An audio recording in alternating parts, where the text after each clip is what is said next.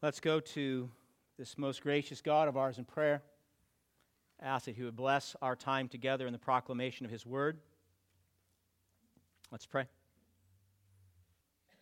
Heavenly Father, we recognize you as the great and awesome God. Our Heavenly Father who keeps His covenant and steadfast love with all those who love Him and keep His commandments.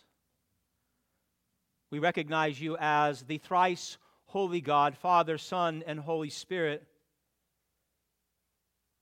a God who draws near to his people in love and yet never forsakes his holiness. We ask, Father, that you would draw near to us this hour, that you would teach us, Lord, to live and love in accordance with your holiness, that we would know you and see you and experience you as you revealed yourself in your word.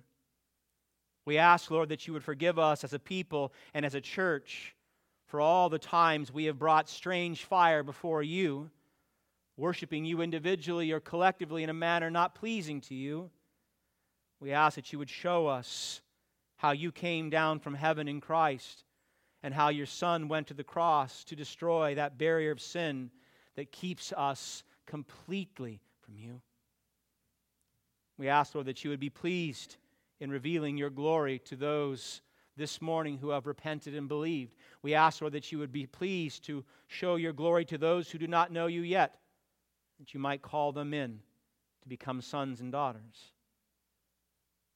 Lord, I pray that you would fill us with such a love and joy this morning, a satisfaction so deep in you, that we would, like Moses, be willing to stand against kings if necessary to serve our Savior Christ. Make yourself known to us, Lord, as the holy and gracious God that you are. We pray, Lord, that you would bless this time that we've gathered together. We ask as well that you would bless the gathering, the sacred gathering at Santa Cruz Baptist Church in Aptos this morning. We thank you so much for Pastor Drew Cunningham and the good work he's done these past five years in that area. We praise you for gathering that community of believers, taking First Baptist Aptos. We pray, Lord, that you would bless Pastor Kurt this morning as he brings the gospel of grace from Galatians 4 that you would give all those at Santa Cruz Baptist ears to hear and be wildly transformed into Christ's image, that they would be an amazing testimony to that community which is steeped in darkness and death. I pray, Lord, that you would draw them to you, that you would this morning be gracious to draw us to you, that we might worship you properly. You are most worthy of it. In Christ's name, amen. All right. Good morning. Oh, I'm so thankful you are here. Uh, I had someone this week lovingly rebuke me, and it was a loving rebuke. I was explaining to him how excited I was to be in Exodus, and he said, With all due respect, you're excited in every book you preach, and that's a true statement. Um, I do. Every, every, every book that I'm in, I think this is the best book. And it should be like that for us, right? Every time we're saturated in the Word of God, the one we should be most excited about is the one that we're feeding upon at that moment. Um, that said, I do think that Exodus is extraordinary. I do. I think that it's just one of those books that it's hard not to be captivated by because God's revelation is so profound and so incredible for us to see. Um, I pray that you have been rightly captivated these last few weeks. Uh, we're going to make our way up through, I think, chapter 20, so we've got several weeks to go. The story gets bigger, the miracles get bigger, God's revelation even more grand, and I think even greater food for us to feast upon. Um, this morning, if you have your Bible open to Exodus chapter 3, we will be looking at verses 1 through 10. Title the sermon God Drawing Near. God Drawing Near. And we're going to see an emphasis here of a desire for a right relationship between God and his people. Um, over the years, as I have spent time with those who are near death, there's been a common theme of reflection in their life. Usually, there's this aspect of, for those who are professing believers, wishing they had spent more time with God in prayer and Scripture. Usually, work not done that they wish they had done. In addition to that, there's usually a dialogue about people they wish they had fixed a relationship that was broken. You know, those, those last hours. They said, oh, I wish I, this could have been right, that I could have gotten rid of this barrier with my wife or my husband or a child or a, a friend. And so, what we're going to see here is God drawing us in as well, and His desire to have you be right with Him. No barriers, no sin, so that you can know Christ in such an intimate way that that will not be a concern for you on your deathbed, that you will know Him through and through and as He knows you. When Jacob reached Beersheba, as he was leaving the promised land, he was being called out of the promised land and into Egypt. On the night before he left the promised land to join Joseph and the rest of his family, God appeared to him in a vision. This is Genesis chapter 46. Listen, God draws near to Jacob. Jacob, Jacob. And he said, Here I am. And then God said, I am God, the God of your father. Do not be afraid to go down to Egypt, for there I will make you into a great nation. I myself will go down with you to Egypt and I will also bring you up again. 400 years later, God speaks to Moses. Look at verse 4 and what he says. God called to him out of the bush, Moses, Moses, and he said, Here I am. 400 years pass, and now God breaks his silence, and he appears to Moses here in the burning bush in order to do what? To fulfill the promise he had made to Jacob. I went down with you. I made you into a great nation. And now it was time to bring that nation out of Egypt and into the promised land. God is faithful to his promises. Moses has now been in Midian for 40 years. He's now the young, spry age of 80. He has been prepared for 40 years to be the Savior of Israel. God brought him as a sojourner in a foreign land. He made him a husband, he made him a father, but most importantly, he made him a shepherd, shepherding sheep. And through this humiliation and service and training, now Moses, at the age of 80, was ready to be used by God to deliver God's people, to fulfill the promise God made to Jacob 400 years prior. And so this morning, I'd like us to look at how God sets his saving work in motion. How he did it then and how he will do it now how he does it through his church as he did it through his people centuries ago. And I want to do that by looking at three things drawing near in love, this is God to us, keeping his distance in love, and then closing the gap in love. How God draws near to us in love, how he keeps a distance in love, and then how he closes that gap completely. And I pray that this passage blesses you as much as it did me this week. It was a, a treasure to study. So, point number one God draws near in love. Listen with all your might. Verse 1, Exodus 3. Now Moses was keeping the flock of his father in law, Jethro, the priest of Midian. And he led his flock to the west side of the wilderness and came to Horeb, the mount, the mountain of God. So our, our once 40 year old prince of Egypt, we find him now a lowly 80 year old shepherd of the sheep of Jethro. Shepherding sheep, it's another life for him entirely. We know that shepherds were looked, not looked upon well by Egyptians. Moses went from being a prince in the most powerful country to, to occupying a position in the desert as a lowly shepherd. He was a nomadic shepherd, and nomadic shepherds were constantly moving to find water and food for their sheep. And we pick up our story here again, and we find Moses going west, far west, actually, to the Sinai Peninsula and to a place called Horeb. Now, you might not recognize that. That was better pronounced as an area, but you will recognize the mountain at Horeb, and that is Mount Sinai, probably one of the most famous mountains in all of sacred scripture. In this place where God would, in a matter of months, descend upon the mountain and reveal himself in fantastic fashion, he reveals himself here same mountain, same place to Moses in a burning bush. Now, churched or unchurched, I imagine most of you have heard this story about God speaking to Moses from the burning bush. It's one of the greatest and most um, famous theophanies in the Old Testament. Look at verse 2. And the angel of the Lord appeared to him, to Moses, in a flame out of the midst of the bush. He looked, and behold, the bush was burning, yet it was not consumed. And so I want you to notice God's the one who takes initiative. Moses is not out looking for the Lord, the Lord comes to Moses. And the Lord comes to Moses not as a messenger, not in the form of a letter or a dream, but in a theophany. Now, that's a, a big word to talk about how God's equivalent presence comes to earth and appears to man. It's a, a, a physical or, or, or perceptive manifestation of God on earth. In the Old Testament, we have lots of these theophanies, these divine manifestations in the form of dreams, visions, in the form of a man, in the form of angels. To, for to Job, it was in the form of a whirlwind, whatever that looked like. But here, God comes as, as fire. He comes as fire upon a single bush, and the bush remains unconsumed. Look at verse 2 again. Moses looked, and behold, the bush was burning, and yet it was not consumed. So this was a God that had power over nature. This was a God revealing himself in a supernatural way. This God, in the form of fire, is introduced to us as the angel of the Lord. Now, that term appears in the Old Testament 67 times, so you're probably familiar with it if you know the Old Testament. Sometimes it literally is an angel sent by God, but other times it is actually God Himself.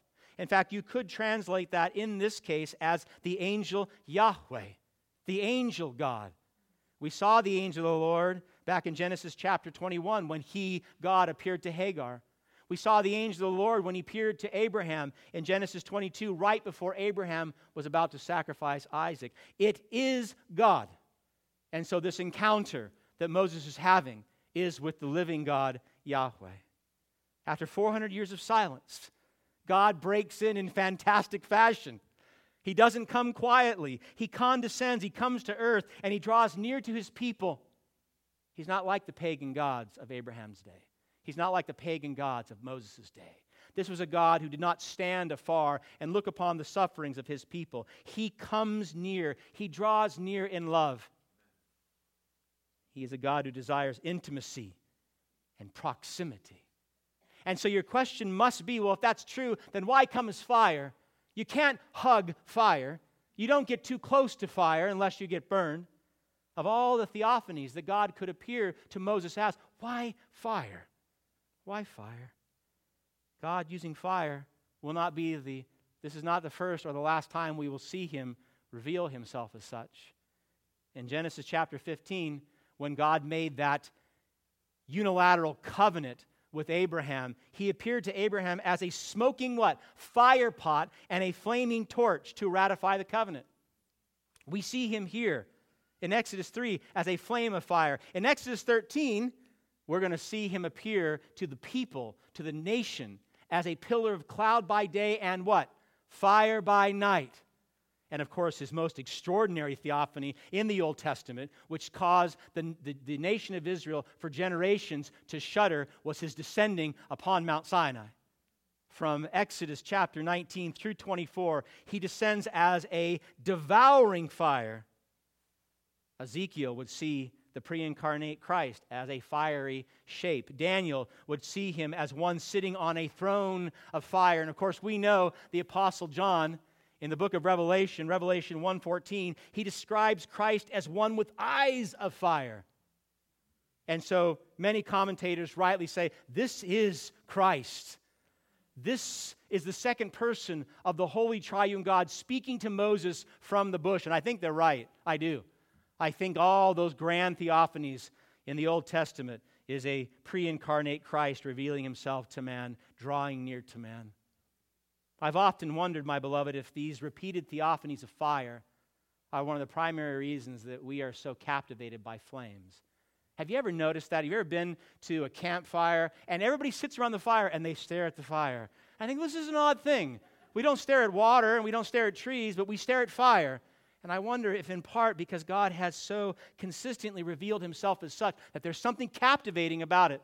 I'm not going to hang my hat on it, but it's, it's interesting to say the least in choosing fire as this mode of manifestation to Moses, God is revealing something imperative about his character that Moses had to know, that the people had to know, and that we as a church must know.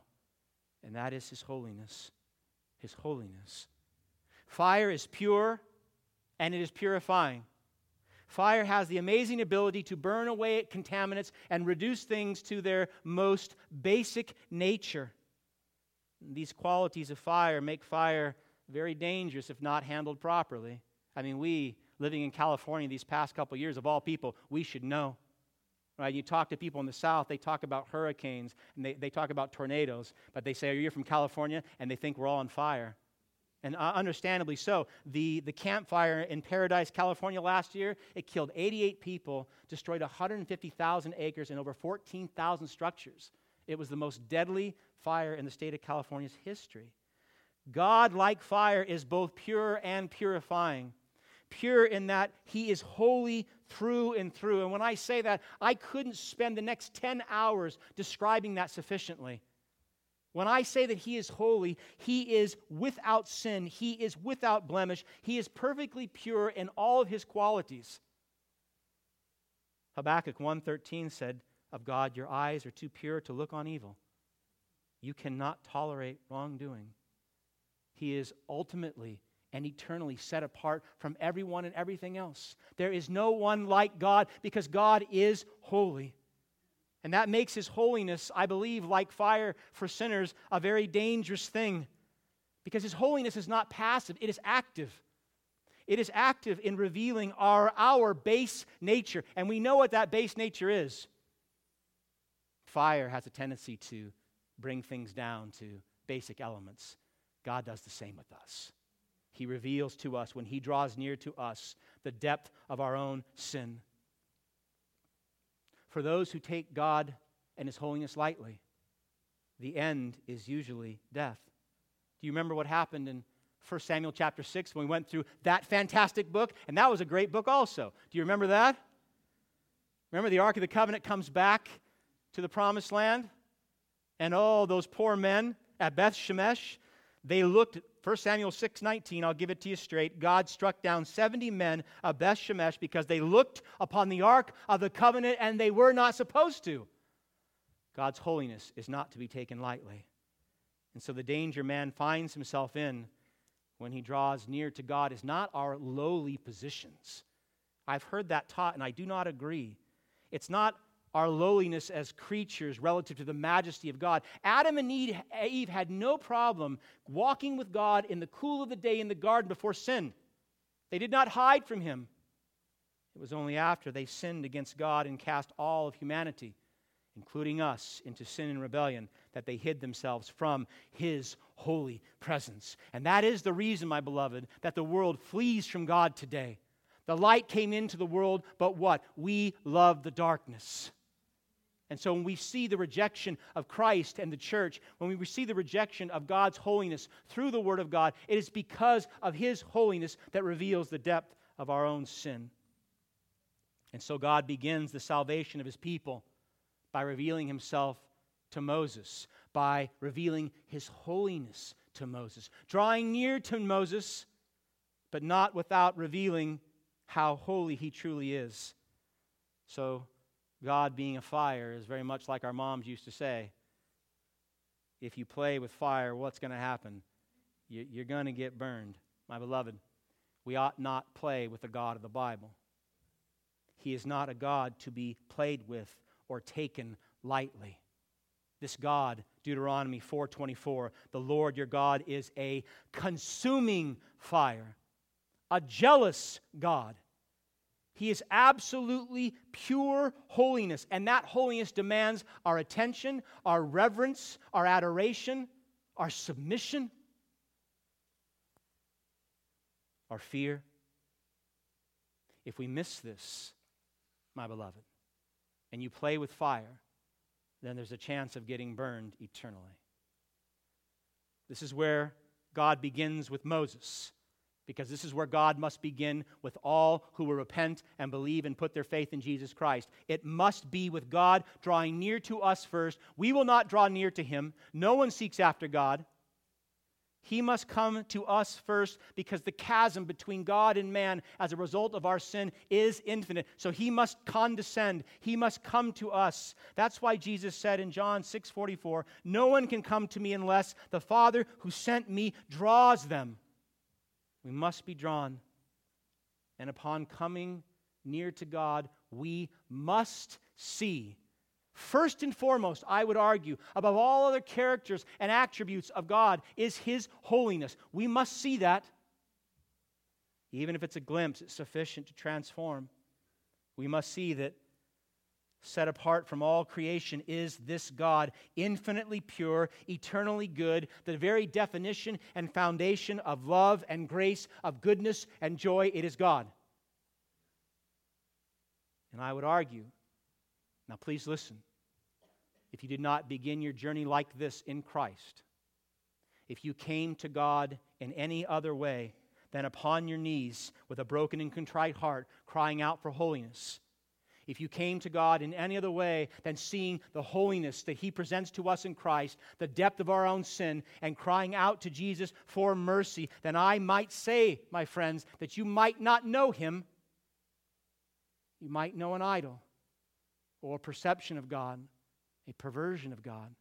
But God begins like this with all servants and all who will be saved. He reveals himself to us personally, intimately, his holiness, our sin, and the need for Christ. If you do not know that, then your profession may be in vain. And I say that in love. So, first, I pray that we see that God draws near to us in love, and in so doing, he reveals his holiness. All right? Point number two, I pray you're still with me. God keeps his distance in love. That may sound oxymoronic. How can he love us and keep his distance? You'll see. Look at verse 4. When the Lord saw that he turned aside to see, he's talking about Moses, God called him out of the bush, Moses, Moses, and he said, Here I am.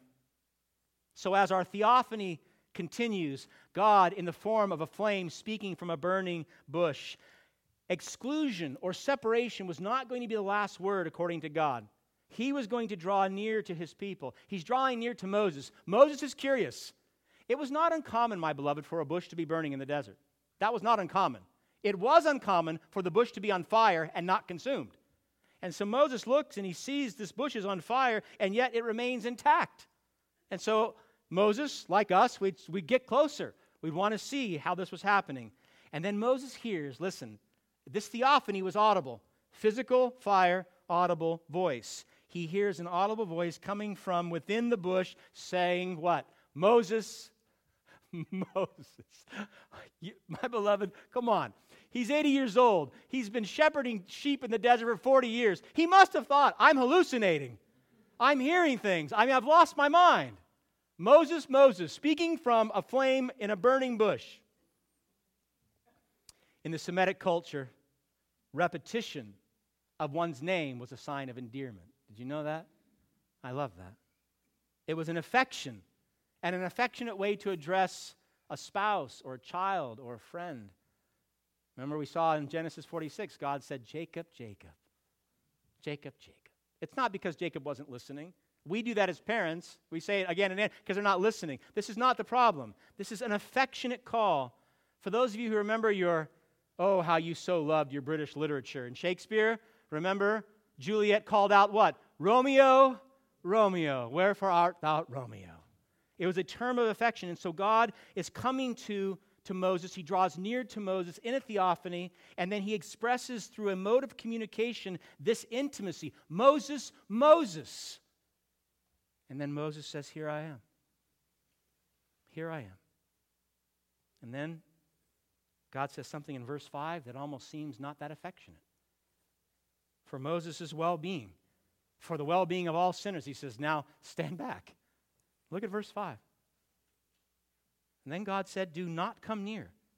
Take your sandals off your feet, for the place on which you are standing is holy ground. One of the prevailing themes you're going to see through the rest of Exodus, through the rest of the Old Testament, and into the New Testament is that approaching the living, all powerful, all knowing, omnipresent, thrice holy God is dangerous. I know I say that in our culture, and we think, yeah, dangerous. This God of the Bible. That's why we see God put laws into place to protect his people. He put purification laws into place, sanctification laws. He built a tabernacle, he built a temple to create right barriers, rules of worship not for his sake, but for their sake. A sinner coming into the presence of a thrice holy God without a covering, without some means by which to make us holy, will die. Jeremiah 23 19, remember, the wrath of God is active, not passive. The storm of the Lord will burst out in wrath, a whirlwind swirling down on the heads of the wicked. God's holiness is not partial. He cannot choose to be just and then unjust. He must treat all sinners alike. The very foundation of these barriers, the law, the tabernacle, the temple, the holiest of holies, it starts right here. Do you know that? It starts right here in Exodus chapter 3, verse 5, with Moses. Two commands do not come near, take your sandals off your feet, for the place upon which you're standing is holy ground. Two commands do not come near. Come close, but not too close. I'm God, you're a sinner. Moses, if you do that, you will die. Second command take your sandals off your feet. So that's, that's weird. What is it about his sandals? Oh my goodness, the commentaries were berserk on this. I think it's real simple. When God descended, he made that dirt holy. And so he's calling for holiness in Moses too. So he says, Get those filthy sandals off your feet. You're on ground of which I am occupying, and therefore that very dirt is holy. In other words, we see God's desire here to be intimate with Moses. In Moses' presence, he descends from heaven, he reveals himself, he calls Moses affectionately by name, and at the same time, he's saying to Moses, You can't just run into my presence, Moses. There are rules for this. There's obedience required. There's a right worship of me, he says to Moses. And I believe grievously that many in the Western church, many Christians in the Western world, have lost an understanding of the holiness of God, even in Christ.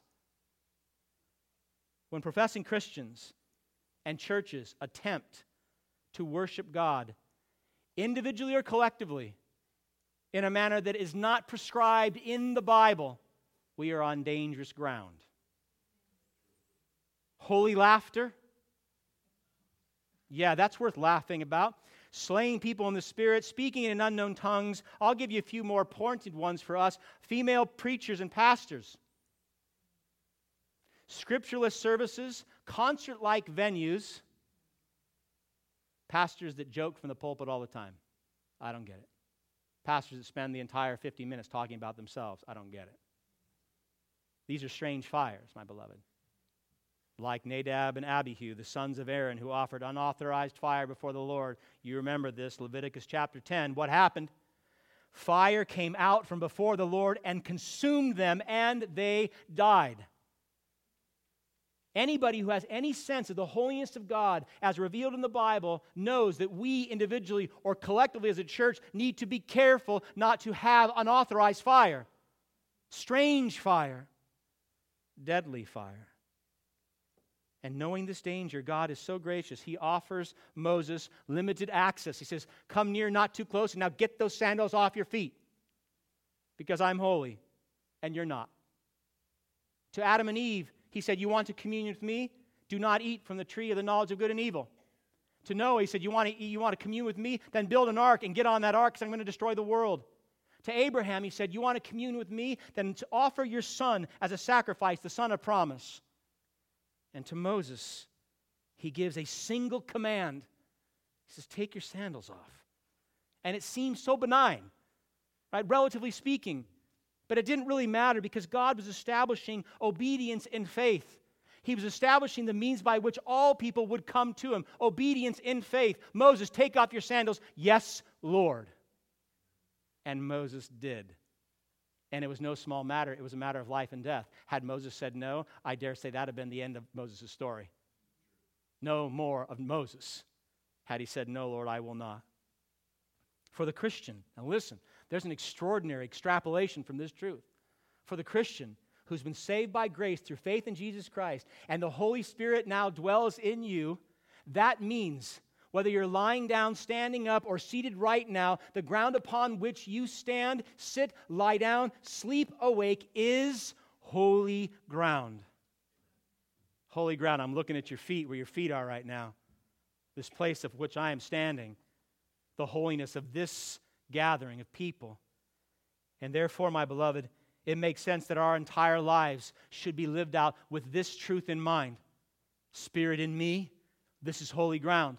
Wherever I go, therefore, my words, my thoughts, my relationships, the work that I do, the play that I do, everything that I do must be with this central understanding that I am standing upon holy ground.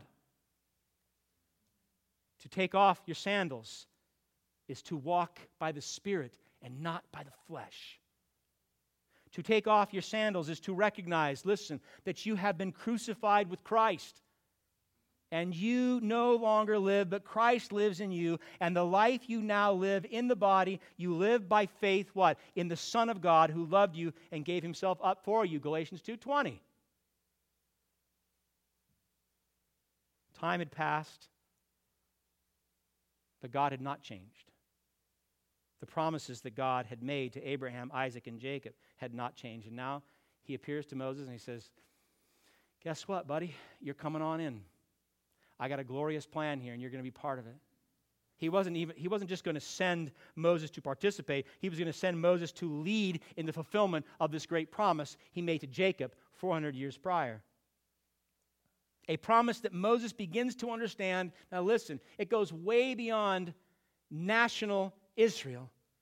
It goes way beyond simply getting out of Egypt and getting into the promised land. Moses gets a glimpse that this mission he's on is an eternal mission of eternal life and eternal death for those who would obey God in faith. Look at verse 6. You say, Where am I getting this? I'm not just making this up. Look at verse 6. God says to Moses, I am the God of your father, the God of Abraham, the God of Isaac, and the God of Jacob. Now, Amram, Moses' father, is likely dead. Moses is 80. Abraham, Isaac, and Jacob, we know, are dead. 400 years have now passed. And yet, God says something here quite extraordinary in the present tense, in the present tense, not past. He says, I am the God of your father, Amram. I am the God of Abraham and Isaac and Jacob right now. In other words, through the covenant promise made to Moses' ancestors centuries before, these men, these three men, and all who followed in faith are still alive. And that's what God is saying to Moses that I am the God, this God speaking, audibly speaking from this flame of fire in the bush, is their active, living God. He had not abandoned them to the grave. His father was alive. Abraham was alive. Isaac was alive. Jacob was alive. In other words, Moses is getting a crass course on eternity eternal salvation, eternal life, and eternal death. He's getting a crash course here. Do you remember when the Sadducees came to our Lord in Matthew chapter 22 and they had this, they were trying to trick him because they wanted to crucify him. And they, they tried to get him on the idea of the resurrection. The Sadducees did not, that sect of Judaism did not believe in the resurrection.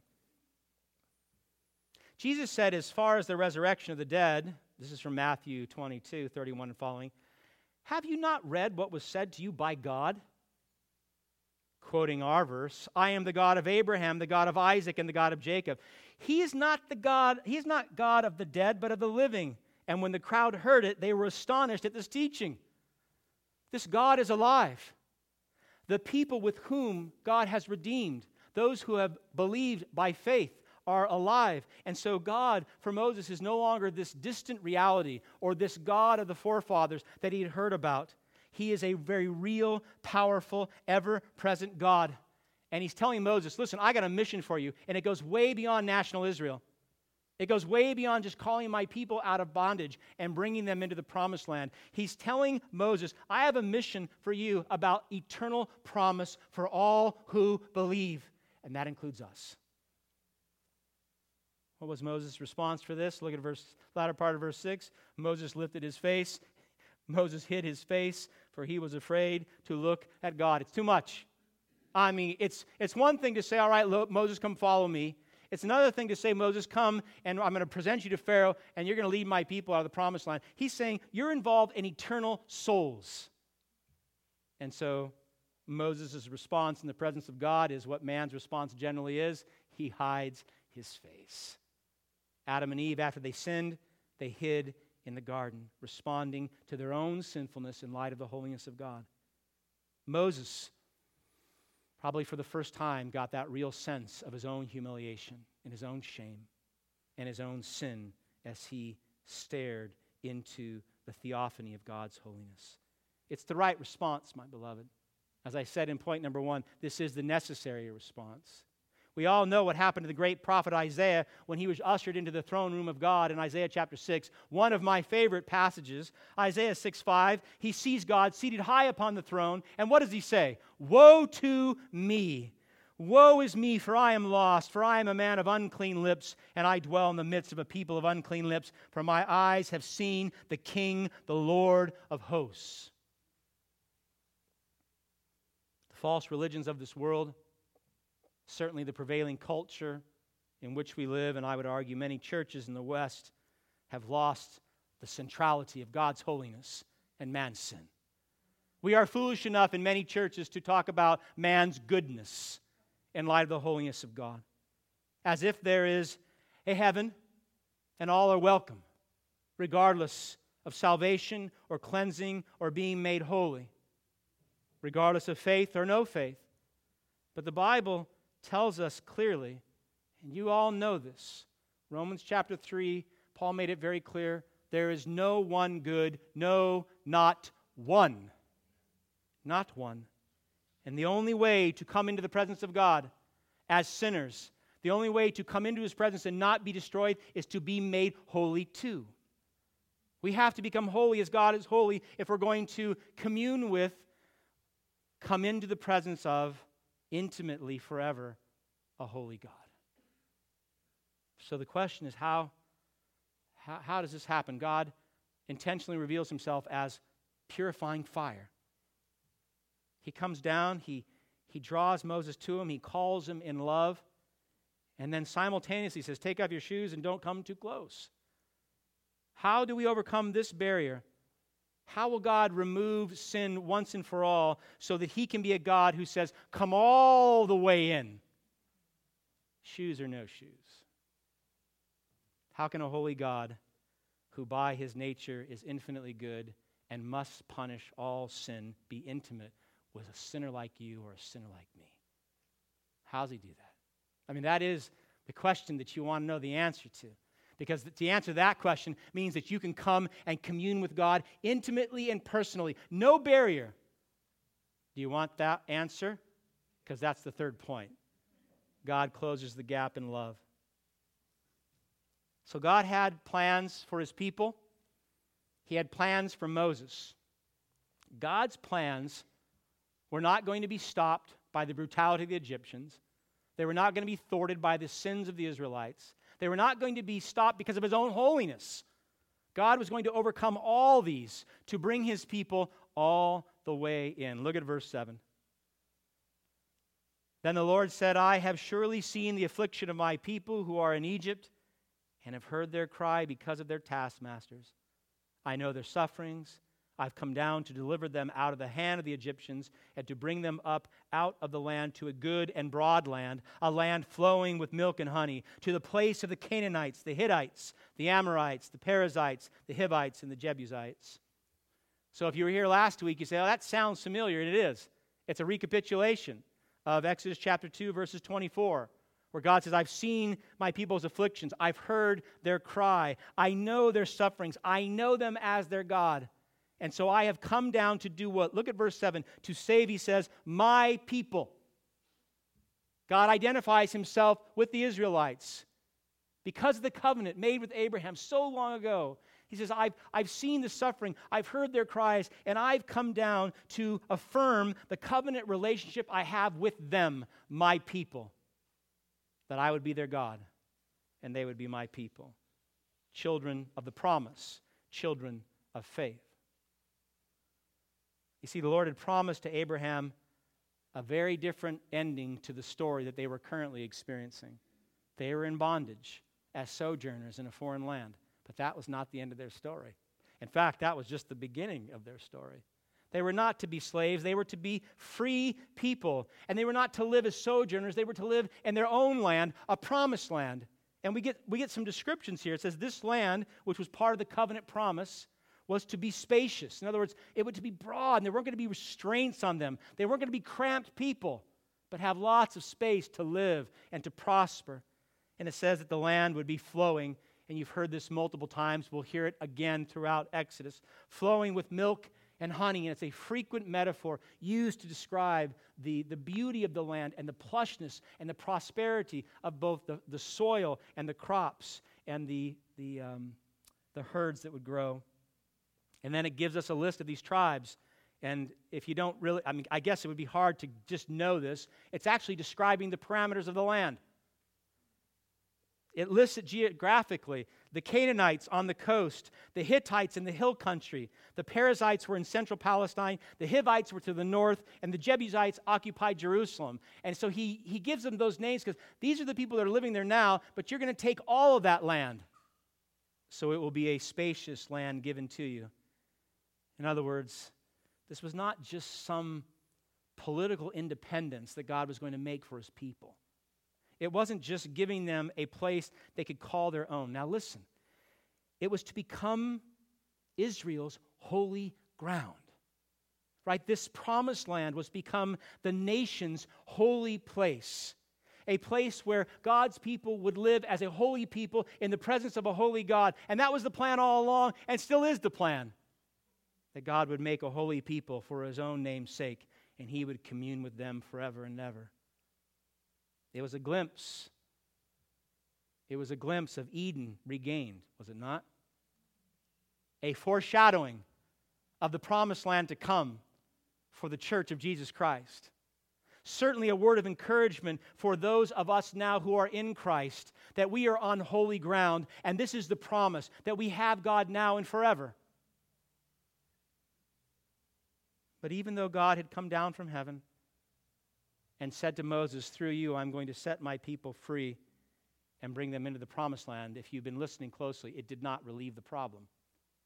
It did not relieve the barrier of sin, of their own sin. So, how, how would God eliminate the barrier? How would He make a holy people that could come all the way in? Because that's what we want. Right? All those deathbed confessions where I want it to be right. I want it to be restored. I want the in- intimacy and proximity with that person I love. And you don't, you don't want to get a glimpse of God and then have God say, stand off. You get a glimpse of God and you want to be brought all the way in. You want God to somehow close that gap, remove the barrier, come all the way in. So, how, how could He draw near to us as sinners? How will He remove the barrier? Look at verse 9. And now, behold, the cry of the people of Israel has come to me. God says, And I have also seen the oppression with which the Egyptians oppress them. Come, I will send you to Pharaoh, that you may bring my people, the children of Israel, out of Egypt. And there's God's plan. God comes down from heaven, heaven, and he sends a Savior, Moses, to set his people free. We're going to spend, my beloved, the next several weeks examining how this plan plays itself out in miraculous fashion. Moses, under the power of God, by the word of God, would set his people free from the bondage of Egypt. And God would bring them out miraculously for his own glory. So that even today, in 2019, we will talk about the power and the majesty of God by the miracles he exercised so long ago. But as we see this, I pray we do not miss the fulfillment of God's global plan for his people. It's the exact same plan how he would redeem people out of slavery and sin and into holiness that he might commune with us. The plan for saving God's people out of Egypt is the same plan he has for saving his people today. What was that? Come down from heaven and send a Savior. Real simple. We don't want to get confused on this. Complicated plans oftentimes don't work well. God had a simple plan. I'm going to come down from heaven and I'm going to send a Savior. The difference being in this case God descended and he sent Moses, a man. Here, God descended and God sent himself, God. John 6:38 Jesus said, "For I have come down from heaven." God, second person of the triune God. I have come down from heaven not to do my will, but to do the will of him who sent me. The Savior is God. Moses was not God. Moses was a man, a sinner who needed to be saved by God. Jesus Christ is God. So God doesn't come down as an angel. He doesn't come down as a whirlwind. He doesn't come down as a, a flame of fire. He, come down, he comes down in the perfect theophany. The perfect theophany is Jesus Christ. It is the man, fully God, fully man, our Savior. And he came to do his Father's will. What was that? In the most simple terms, to bridge the gap. Right? To bridge this gap. The problem of sin remained. God wants to draw near to us. He wants to bring us all the way in. So Jesus Christ to, to, came to overcome for all who repent and believe this barrier of sin that keeps us from being united to God in love now and forever. Jesus Christ came to remove the barrier. Now listen. So that God can say to you, sinner, don't stand off, come in. So God no longer has to say to us, Take off your sandals. Jesus accomplished this for us on our behalf, my beloved. Overcoming the barrier of sin that keeps us from God by doing what? What did Jesus do? He took his sandals off, he took his tunic off, he took his cloak off. Our Lord took everything off and ascended the cross to take our shame. He endured the cross. He despised its shame for the joy that was set before him, and that was redeeming a people for his Father's glory. Jesus took the punishment, as you know, that we deserved for our sins in our place. That's the equivalent of hell. So that we could have what? What we so desperately need the righteousness of God. We could have Jesus' righteousness that he earned by his sinless life, his sinless death, and his resurrection. He earned that, and then he gives it to us freely by grace through faith. And it's the righteousness that we need to ascend the hill of the Lord. Who can ascend the hill of the Lord? Who can enter the throne room of God? Those are the pure hands, those of the pure heart.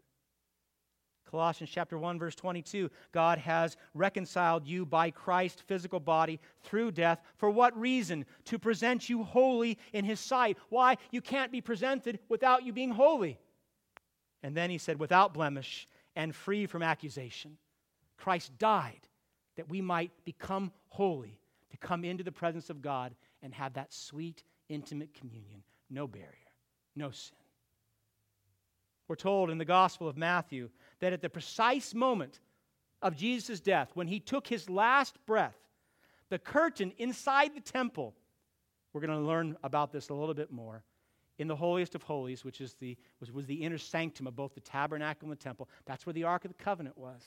And the Ark of the Covenant was the footstool of God. It's where God would descend in his Shekinah glory and meet with Israel. And it was inside that temple inside that holiest of holies, the Ark of the Covenant, was veiled by a curtain, a thick curtain that only the high priest on Yom Kippur, the Day of Atonement, could enter into. And yet, we're told in Matthew, Matthew 27, verse 51, at that moment of his death, the curtain of the temple was torn in two from top to bottom. Why?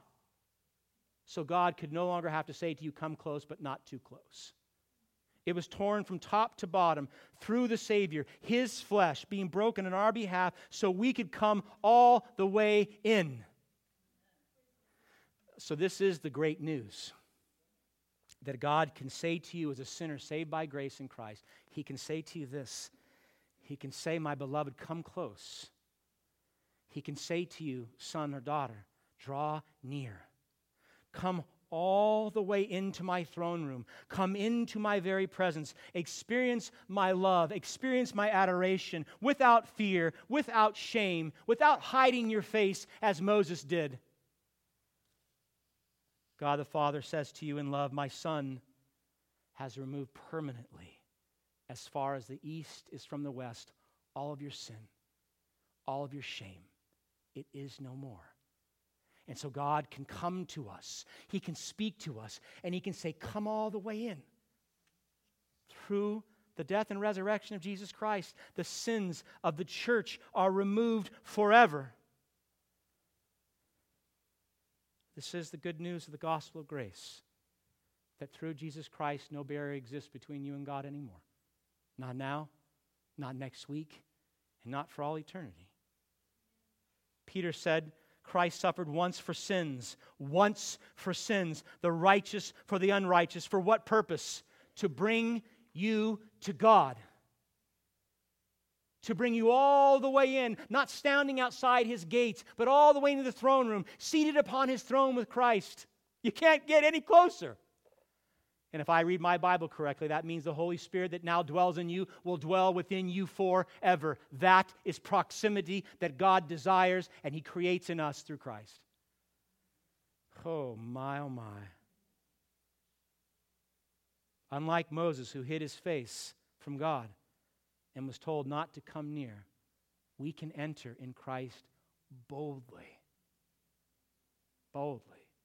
Hebrews chapter 10, since we have confidence to enter the holy places by the blood of Jesus. That's your confidence. By the new and living way that He opened for us through the curtain, that is His own flesh, the breaking of His body, the spilling of His blood, tears the curtain, opens the door, and says, Come on in through faith. Let us draw near with a true heart in the full assurance of our faith. Let us draw near.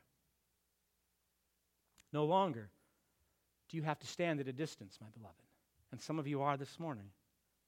No longer must you take off your shoes to be holy before God. Only by faith, only by grace, you can stand in the presence of God.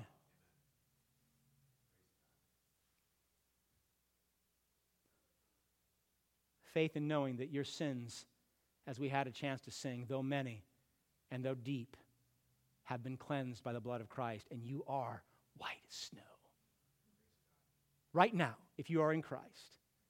He said, Oh, you have no idea the sins I struggle with. I do, because I do too.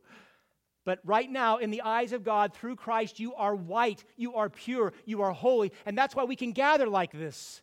That's why we can sing to God without being hypocrites. That's why we can take communion today as we will and eat his flesh and drink his blood and rejoice in his great work. You are holy, my beloved. You are holy not by your works, but by His. So I have a few questions. I'm going to close. Whatever barriers you have constructed in your life to keep you from this God who draws near, whatever it may be, reasons that you shy away from God or refuse to come in or come all the way in, sins that you think you must conquer first. A sister just told me this morning she invited someone to church, and she, this woman said to her, I'm a sinner, I can't go to church. I'm sure my sister said that's exactly where we're supposed to be. Maybe you think you have a good work you must do, or a relationship you must mend first. Maybe you think that you have to have a particular feeling or religious experience or exercise a particular religious practice in order to be saved or reestablish your relationship again. My beloved, all that was accomplished by Jesus Christ on the cross for you. Those are all things you can't do anyway. You can spend your whole life trying, you can't do it. You can't make yourself fit for God. Christ makes us fit for God. So, all that you have in Christ, by grace, through faith, is it that easy? Must I just believe? Yes. Belief is the entrance into salvation, it is the power upon which we then live in obedience to God. Faith, not works. It's by this faith that we can stand, sit, and lie down on holy ground and not be put to death by a holy God. We can stand, sit, and lie down on holy ground today, tomorrow, and forever because we stand, we sit, and we lie down in the righteousness of Jesus. And therefore, you can live today and for the remainder of your life with that full assurance of your faith that you are pure because Christ made you pure. If you are standing outside the throne room this morning, if you do not know the intimacy and love of which this God pursues you like the hound from heaven, then as an ambassador of Jesus Christ, I implore you to repent and believe and enter the throne room. Why are you standing outside? The living Creator, all joy, all goodness, all love, calls you to come. God calls all people everywhere. He commands all people everywhere to repent and be saved. One of the most glorious commands in the Bible repent and be saved. Turn from your sins, come to Christ, and live. Unlike Moses in the law, Christ was able by grace to close the gap completely, offering through the cross unfettered access to the presence of God. Unfettered access. Do you remember in the Gospel of Mark, a leper came to Jesus, imploring him, kneeling, and saying to him, If you will, you can make me clean. The man had faith. Moved with pity, Jesus stretched out his hand and he touched him and he said to him, I will be clean. And immediately the leprosy left the man and he was clean. My beloved Jews did not touch lepers. Lepers were cast out of the communities, they were set apart in isolation. To draw near to a leper was to make the Jew unclean, and yet Jesus does something extraordinary.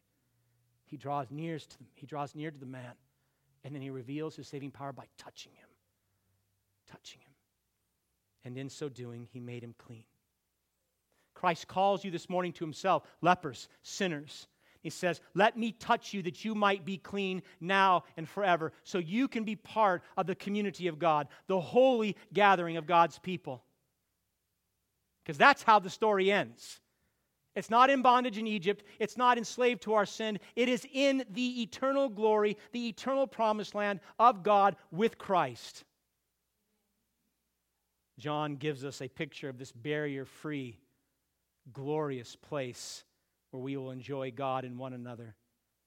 Revelation 21 3, John said, And I heard a loud voice from the throne saying, Behold, the dwelling place of God is with man. He will dwell with them, and they will be his people, and God himself will be with them as their God all the way in. Why would you deny yourself this? Why would you deny your friends and family by not telling them about Jesus? I have no good answer for those last two questions, and I don't think you do either. Let's pray.